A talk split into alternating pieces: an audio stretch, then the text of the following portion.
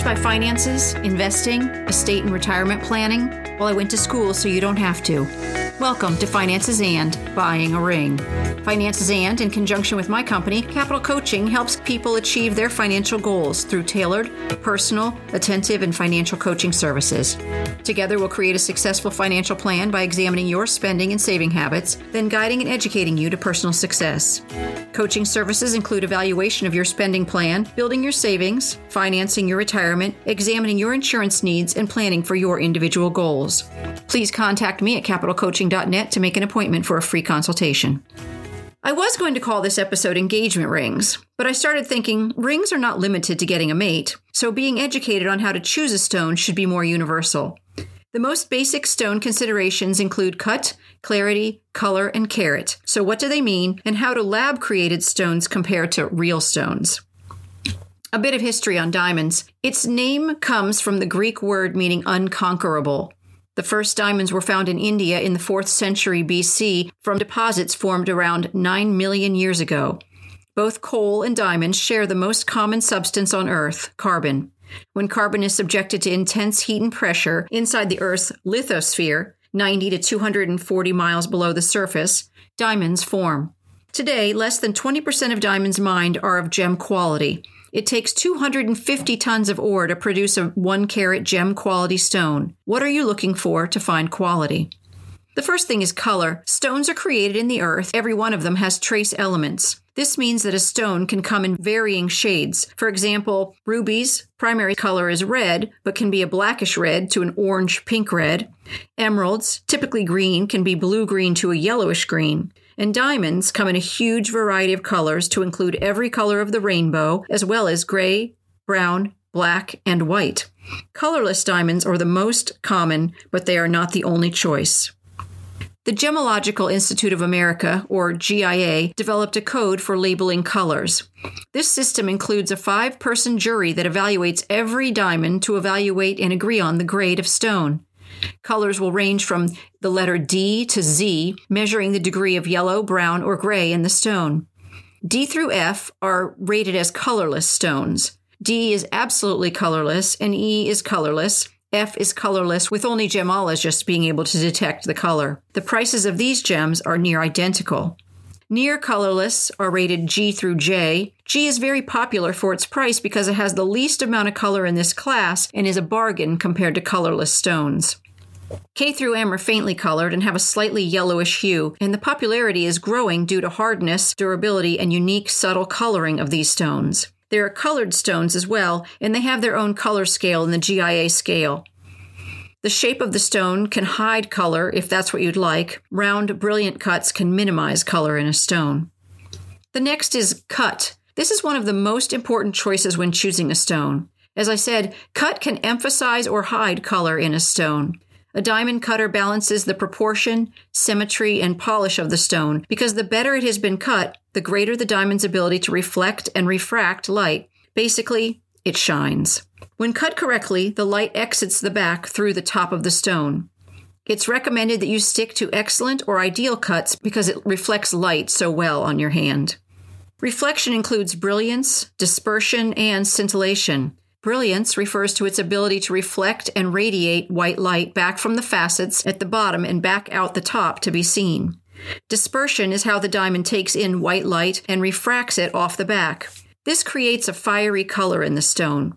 Scintillation is the sparkle created from the interplay of the white light and the multicolored light. The cuts themselves are also graded from super ideal to poor on a six point scale.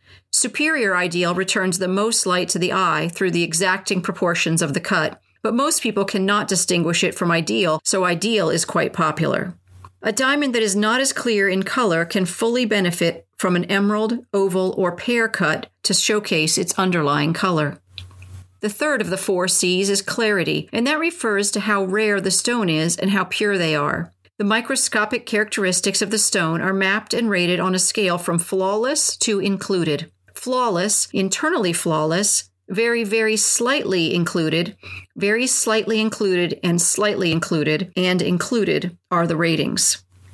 Inclusions are when small crystals get stuck inside the stone when formed. These could appear as a cloud, tiny pinpoints, or graining of white or colored light cavity minerals contained inside the stone, or feather, a tiny fracture inside the stone. Finally, the fourth C, carat, refers to the weight of the gemstone, not the visual size of it. The cut of a round 1 carat measures about 6.5 millimeters, while the same 1 carat sapphire cut will be about 6 millimeters.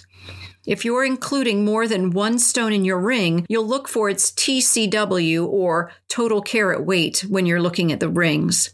Earrings that come in a pair will state a TCW weight that includes both the earrings in the set. The name carat comes from a carob seed that used to be used to weigh the stones. Carat is one of the biggest factors in determining price, since buying a ring with many stones and lower weights can be less expensive than one larger weight stone. The smaller the stone, you should consider pairing it with pave, halo, or side stones.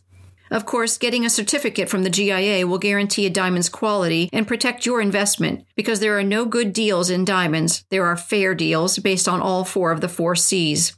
If you want to compromise on a diamond, consider the carat weight versus the quality of the stone. Stones of equal G color, good round cut, and a VSI clarity in one carat will cost 5450 or in a half carat 1170 so the carat weight does not go up proportionally along with the price. Doing research, it seems that there's no reason to pay for more than a D color or for more than a flawless when an SI1 appears flawless to the naked eye as well. You're going to want to consider where you're buying your ring from. If you're buying a loose stone and designing the setting with an online vendor, you'll pay 30 to 40 and sometimes 50% less than a brick and mortar store. This is because of the overhead costs of actually owning that store. You could buy a stunning stone for 3,000 to $5,000. James Allen and Blue Nile are two online, highly reputable diamond sellers. Another option right now, and it's very popular, is to get lab created diamonds. They've been called synthetic, artificial, cultivated, or cultured diamonds. They are man made and mirror natural diamonds. It seems that since there is no natural aftermarket for these stones, prices continue to drop. That sounds great, right? I'd say yes. However, if you're hoping to spend money on what will become an heirloom that increases in price, that probably will not happen with these stones. These are created by either high pressure and high temperature, HPHT, or chemical vapor disposition, CVD. They take the same tiny piece of diamond used in creating a natural diamond, called a diamond seed, and place an HTHP seed in 2,700 degrees Fahrenheit and 1.5 million pounds per square inch pressure. Or they put it into a mixture of gases for the CVD seed. Either way, the same thing happens. Within a few weeks, a diamond is born. This is not the same as a cubic zirconia, moissanite, or other look-alike stones. If you're worried about them looking different than a natural stone, you can stop. When comparing the two stones, you cannot distinguish them apart. However, natural diamonds have a resale value and the lab grown ones do not. In fact, if you're considering a lab grown stone, you may want to start on eBay because you're going to be buying something that will probably decline in value.